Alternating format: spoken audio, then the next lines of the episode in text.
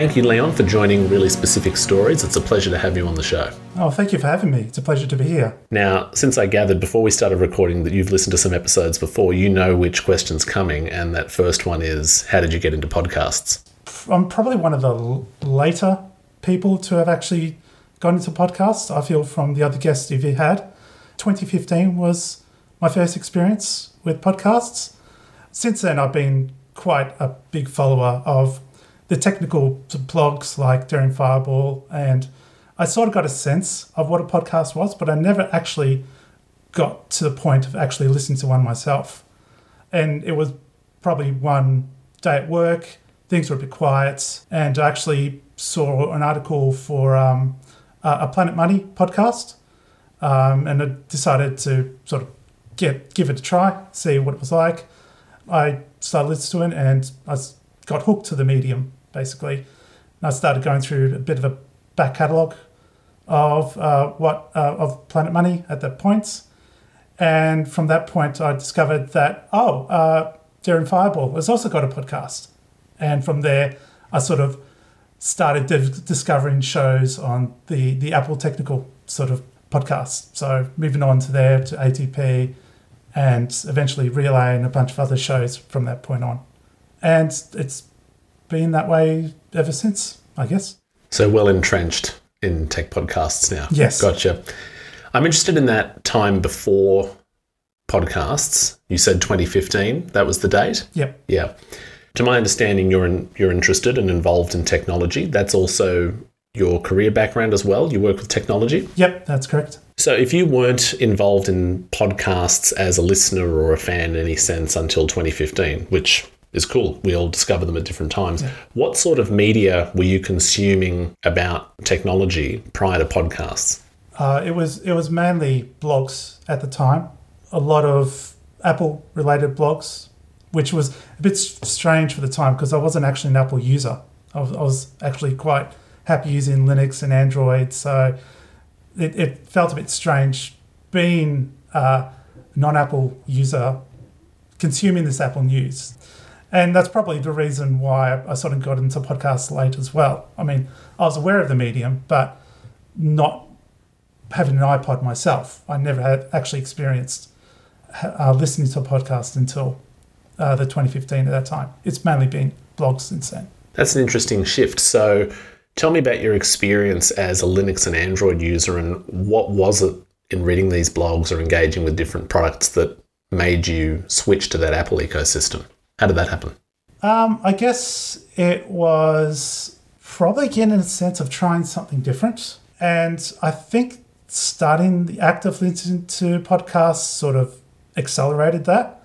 Having uh, hosts discuss new releases of Apple software, how the user experience is, and how it could be better, piqued my interest in such sort of software and knowing that they more or less take they take stock of how the usability of such software uh, is. Not, not to say that Linux is, wasn't usable at the time, but I, I felt it was probably good sense to try something different at the time. I'd say. And what was it about the writing of these blogs and these posts that piqued your interest, as you say? Probably, I guess a good way to describe it is that they took a very critical eye to such designs. They weren't afraid to sort of break down the approach of how Apple would choose to build a product and critique it, see where the rough edges are, and compare it to the historical designs that Apple would actually go about designing such software in the past, and maybe even also discussing the story of how such software actually got designed. And that probably also helped when I started listening to podcasts at the time as well. Sort of getting a sense of the story behind the software and the design and why such choices were made at that time. So these days, are you still a Linux and Android user in any sense, or are you more entrenched on the Apple side? Oh, I'm all in on Apple now. no, no turning back. Uh, not likely. No. not likely. No worries. Well, I'm a fan, so that's fine with me. I'm not sure about all listeners, but I'm sure they can write in or, or comment online if they disagree. Before I lose that point about that first podcast you ever listened to, Planet Money, I haven't listened to that personally. So can you tell me about that show, how it captured your interest at first, and what you got from it? Well, I can probably remember the topic of the first show that sort of captured my interest. It was a discussion around how negotiators go about the process of formulating their policy decisions when it comes time to sort of engage with other countries. And I think at that time I was on a bit of a kick of political, yeah, I was listening to political topics at the time, something that felt quite relevant to me, and the fact that, you know, it, it, it was probably, know, how would I describe it? It was basically telling the story of how such Korea would work and how the types of trade offs they would make in such a process and how they consider that and how that might be taken in by the public at large. Mm-hmm. Mm-hmm. That was sort of the topic, and that's sort of what grabbed me about that. And from there, you were listening to it in what sort of context? How, how did you find yourself listening to podcasts? Well, so I started listening to it at work.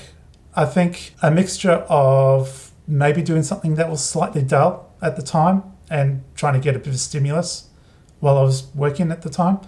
Um, also, a slight change of lifestyle as well. I moved out and was sort of living alone and to sort of have like a, a second voice to sort of listen to at the time, doing the sort of mundane works. And that's pretty much how I listen to podcasts now. It's doing the dishes at the gym, the things we, the, the, the times in the day where you can sort of do something mundane and let your brain engage with what you're listening to. I really like the way you put that as a second voice, this person present in your life through the headphones or the earphones. What kind of connection or feeling did you have when you were listening to these hosts or singular host talking on the podcast? How did you feel? Well, it's actually funny. It, it depends a lot about how the podcast is produced. For a, a podcast like Planet Money, where it's almost like a radio show on the internet, it was very detached. You're listening to a, a radio broadcaster, they're prepared clips from interviewees, and so the, the detachment there was quite large. But compared to, say, the talk show or Core Intuition, where it's a bit more off the cuff, a bit more like a couple of friends talking to each other, you kind of get the sense that you're one of the guys there. You're one of the people listening along, almost like you're their friend. And I know that I know that's not quite uh, uncommon feeling, but yeah, it's it's certainly present in particularly in those sort of tech podcast shows that I listen to. Yeah, and you said before that you were reading Daring Fireball, and that was your kind of in to the talk show with John Gruber. When it came to Core Intuition, how did you come to discover that podcast? And are you still a listener? So I came to Core Intuition soon after I joined Microblog, which was uh, late 2020, and I think at that point, so I was actually following Manton Reece before that. I can't actually remember exactly when. I think it was early 2020. It might have been even earlier than that. But after joining Microblog and after sort of engaging with other members of the community, talking about uh, Core Intuition and commenting on it, I figured that was probably uh, a good show to start listening to. I think it was late 22. It was a couple of months after I joined that I started listening to it. Uh, now I listen to it weekly. And again, getting to that idea of uh, the second voice and getting to know people in a way and have that connection to hosts. Did you have a good idea who Manton Reece was using micro.blog before you started listening to the podcast? I, I wasn't quite aware of what Manton was doing probably until I started listening to Core Intuition. Certainly, while I was sort of reading his blog, it was a lot of talk about microblog and micro.blog, sorry. And I wasn't quite uh, aware of what that was until I joined and then starting to listen to Core Intuition and starting to listen to the, the sort of design decisions he makes when it comes to building the microblog. That, that sort of gave a sense of how Manton sort of thinks as a developer. I, I think at that point, when I was a regular listener to Core Intuition, I actually went back to a few other points where Manton was on, like, for example, the talk show, and I think even previous episodes of Core Intuition as well. And that sort of filled in the background for me. And from there, I got a sense of what Man's previous works were. That's really interesting. So you started listening to a podcast later in the process, but then found yourself going back to fill in the gaps. Have you done that with other shows, or was it only with Core Intuition? That idea of going back through the archive. I, I think it, I've, I've done it with shows that I've, I found myself enjoying quite a lot. So another one is probably ATP, which I sort of started listening to shortly after I started listening to the talk show. Uh, from there, I've sort of gone back to a few key episodes. I haven't listened to the whole back catalogue, but a few key episodes that were sort of brought up in the later episodes and that were linked in the show notes that were worthy of listening to from the host's point of view. Well, they're fairly long episodes, some of those shows that you mentioned, so I don't think anyone would hold it against you for not listening to everything back over again. That would be quite a feat. So, when you started listening to Core Intuition, you said that you were engaging with these ideas of Manton, uh, at least, perhaps Daniel, as a developer. If you don't mind my asking here, does that relate to any of the work that you do, or what, what kind of background do you bring in your knowledge? Okay, so I'm I'm not an Apple developer, so we're in two completely different worlds. So I mainly focus on back-end development work, so AWS services. And I was thinking about this. Um, I think the fact that we're in two different worlds is actually something that's appealing to these sort of podcasts because even though we're sort of developers as a whole, I mean, we build software, we actually build very different pieces of software. And the problems are slightly different, but the pains are the same. You encounter something, you find a way around it, or you build something you're proud of, you, you want to sort of discuss it and go through how and why the decisions you made are that you made.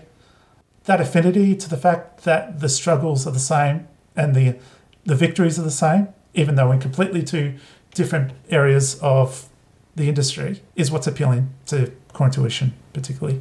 Okay, and in your work, do you share a lot of ideas or different opinions or experiences with other people in your field? Is that something that you talk about a lot? Uh, yeah, it, it is something that we talk about a fair bit at work. It's a different way of. Uh, uh, this is just my own opinion, but it, it feels like that's what I want. Go yeah. for it. it's probably also the fact that the type of businesses that we work on are slightly different. I work in a, a large company, so I work with a team, and we all, all share ideas and how we approach things.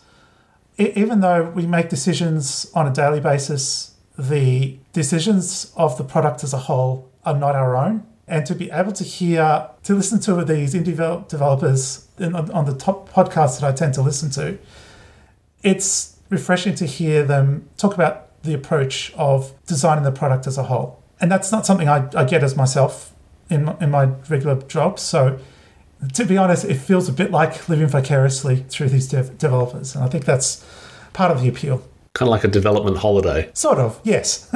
yeah, yeah. Maybe that's a very poor way of putting it, but that, that's how I understood it. No, that, that, that's how that's a good way of putting it. Thank you. That's good.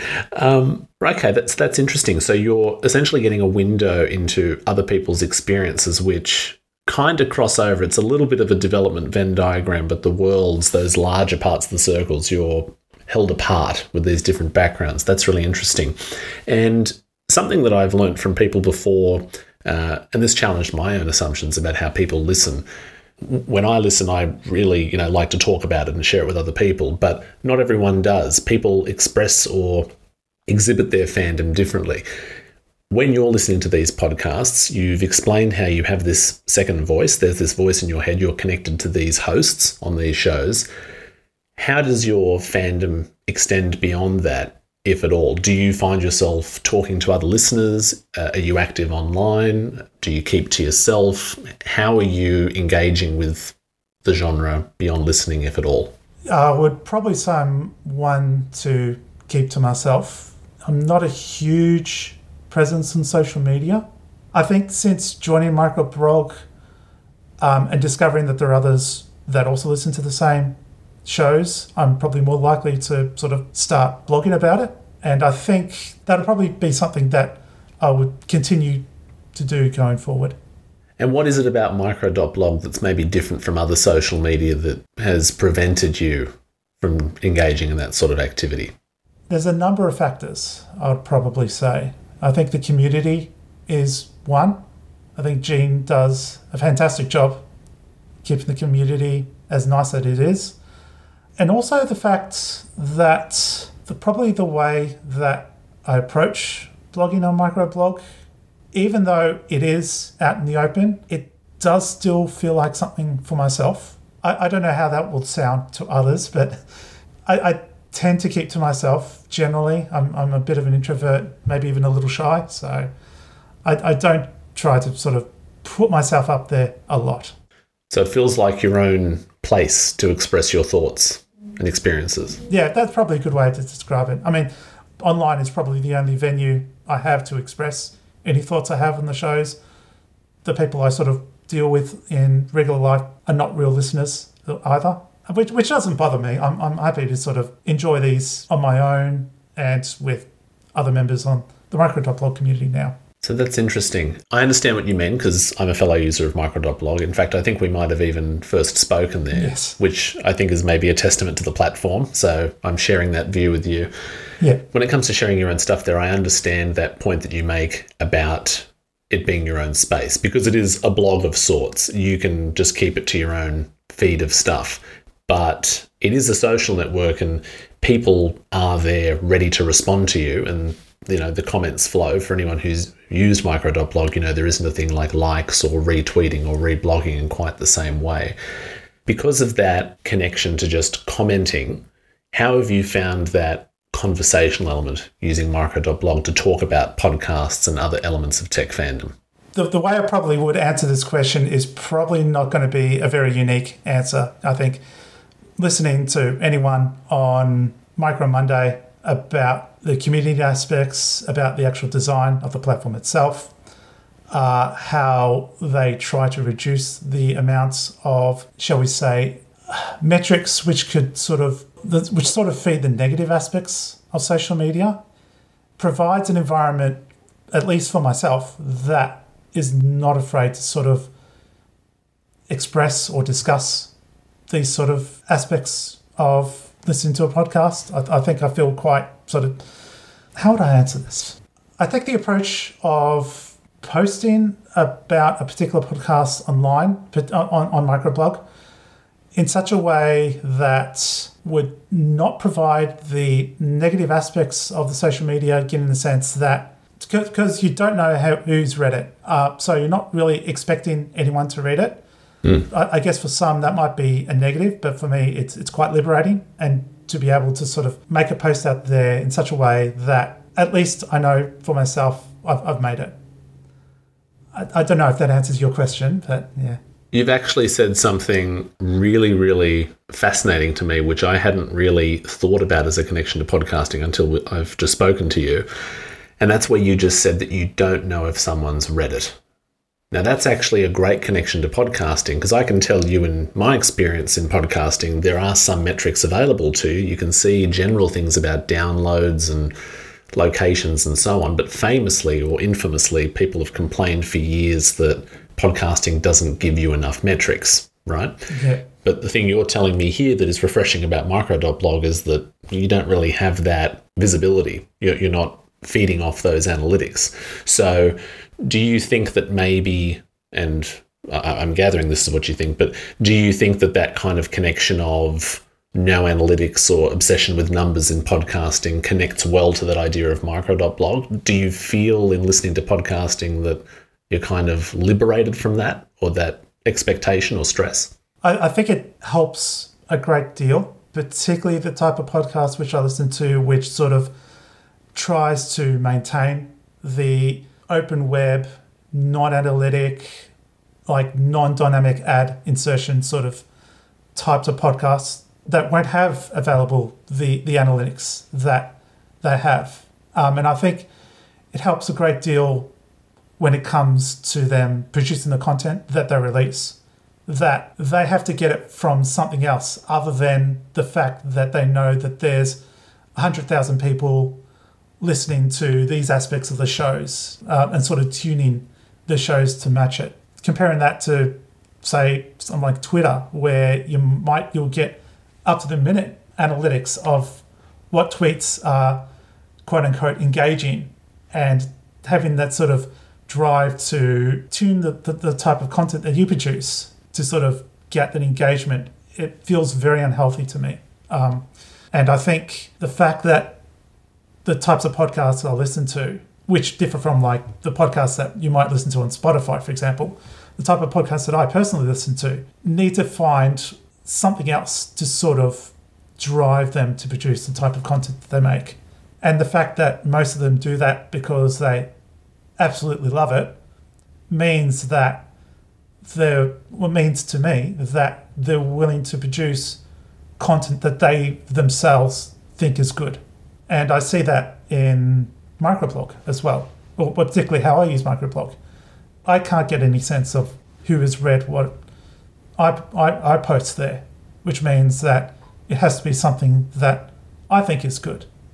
And I do it for my, I, do it because I like to do it, for example. I think that is probably very close.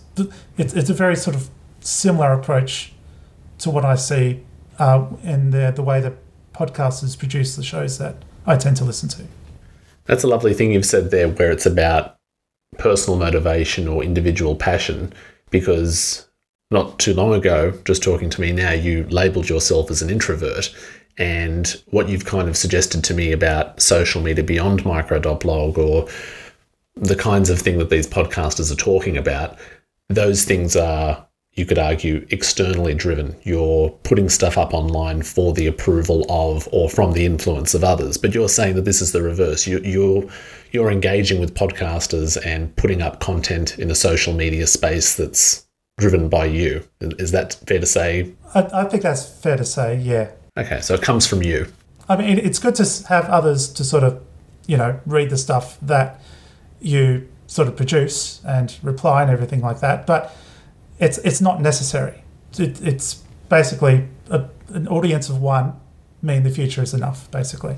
That's a great way to put it. And just broadening a bit because you mentioned core intuition, but then you also said ATP and the talk show, and I'm sure there may be others. There's, uh, I think you said Relay FM as well.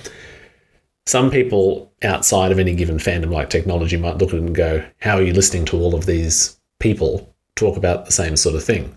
But I'm guessing you must get different value or connections from each of them. So, can you give me an idea of maybe what you get across the ecosystem differently or what all the pieces of the puzzle are? So, I'll, I'll answer first about how I could possibly listen to all these shows at the same time. Uh, the probably the quickest answer is routine and basically listening to certain podcasts at certain periods of time at the week. But I, think getting back to the question about value, it does occasionally get a little tiring listening to the same topics brought up in three or four different podcasts. So to be able to sort of, so I, I, I do find myself needing to sort of shake up the the mixture a fair bit. I mean, listening to ATP talk show, the, the sort of shows that are sort of geared towards, shall we say, Apple News, and sort of comparing it to something like uh, Reconcilable Differences, which is a bit more lighthearted, a bit more life, and maybe even a bit of comedy, counterbalances it. And I think I need a fair, a, a quite a, a, decent mixture of that over the course of the week.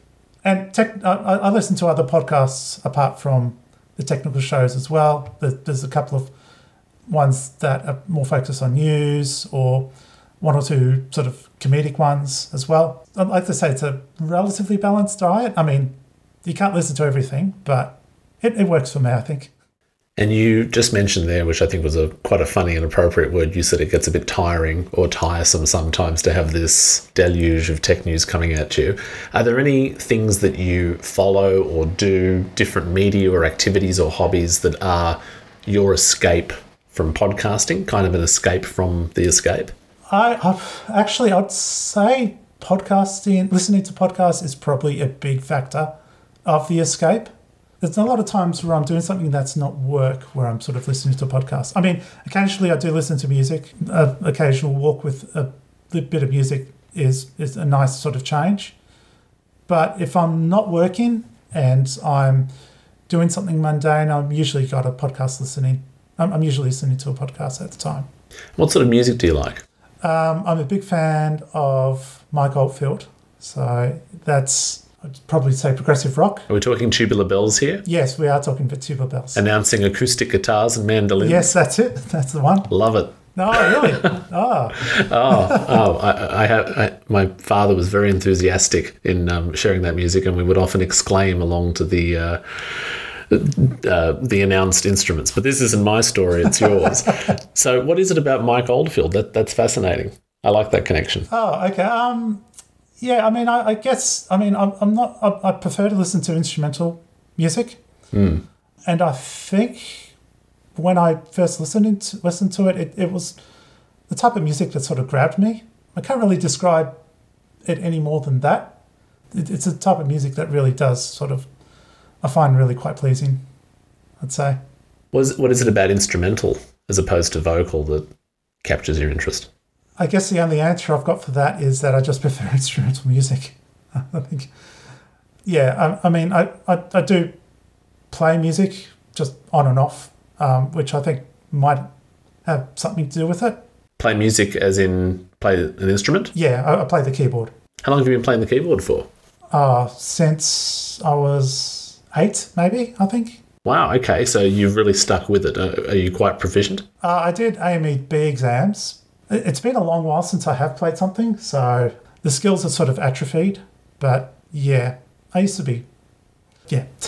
Now, look, as someone who loves music but can't play an instrument, I'm always really interested to talk to people who can play an instrument, any kind of musician. So, when you are playing or when you do have the opportunity to play, how do you feel and how does it compare to engaging with other media? Because I, I suppose to contextualize this, you're approaching podcasting, uh, an audio medium, as a listener, but you play music as a creator or an instrumentalist or a producer. So, what's the difference in producing the sound versus listening to it?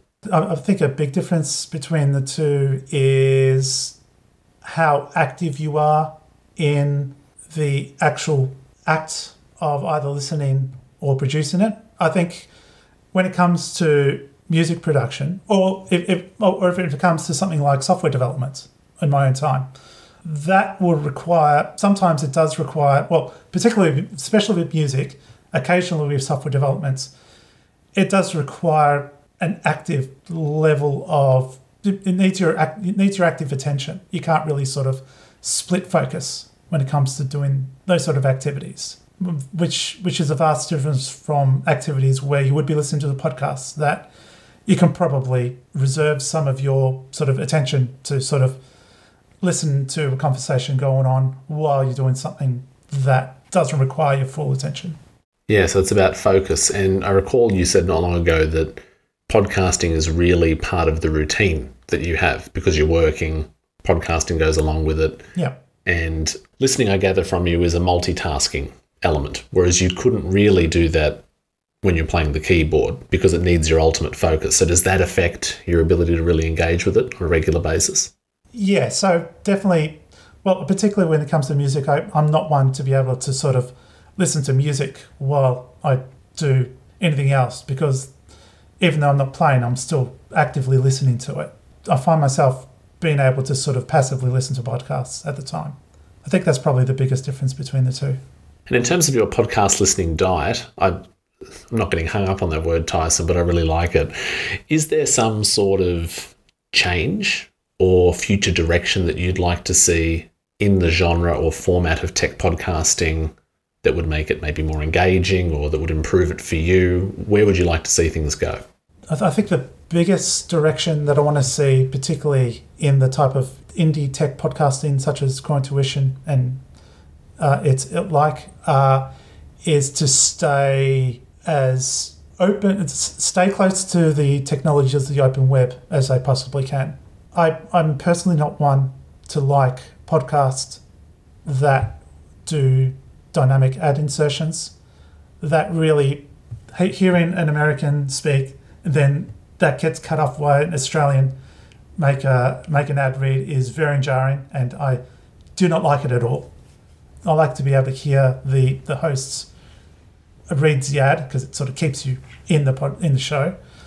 And yeah, just I just get the feeling that uh, if these podcasts were to sort of get swayed into the closed sort of ecosystems such as Spotify, they're, they're in danger of. I, I, this is just my personal opinion, but they do new favors of keeping the ecosystem open. I get the same sense that it would be similar to when old school bloggers moved to Twitter and sort of neglected their own, own blog. I think we've got a, a nice little thing going on with indie podcasts using the open web ecosystem. And I certainly like to see that continue. You make some great points there. And the way that you mentioned an Australian speaking in the middle of an American podcast, I'm reminded, and maybe you've had this experience, but you know when you hear Australians pop up in American TV shows and movies, and you yeah. go, "Is that what we sound like, or are they doing the accent properly?" Yeah, that's. I feel that's the same way. Absolutely the same way. It's jarring. It's really jarring. Perfect example, I think. Perfect example. You've given some really, really interesting responses, and I appreciate your story. Are there any other elements of your personal narrative or experience with podcasting or your media habits that you'd like to talk about that I haven't pressed you on? No, I think we've pretty much covered most of the, the things I wanted to discuss. So, yeah, that's pretty much all from me. Well, Leon, this has been really good. I want to say thank you for sparing your time and uh, sharing your personal story with me and the listeners of this episode. So, thanks for joining Really Specific Stories. Oh, it's been an absolute pleasure. Thank you very much.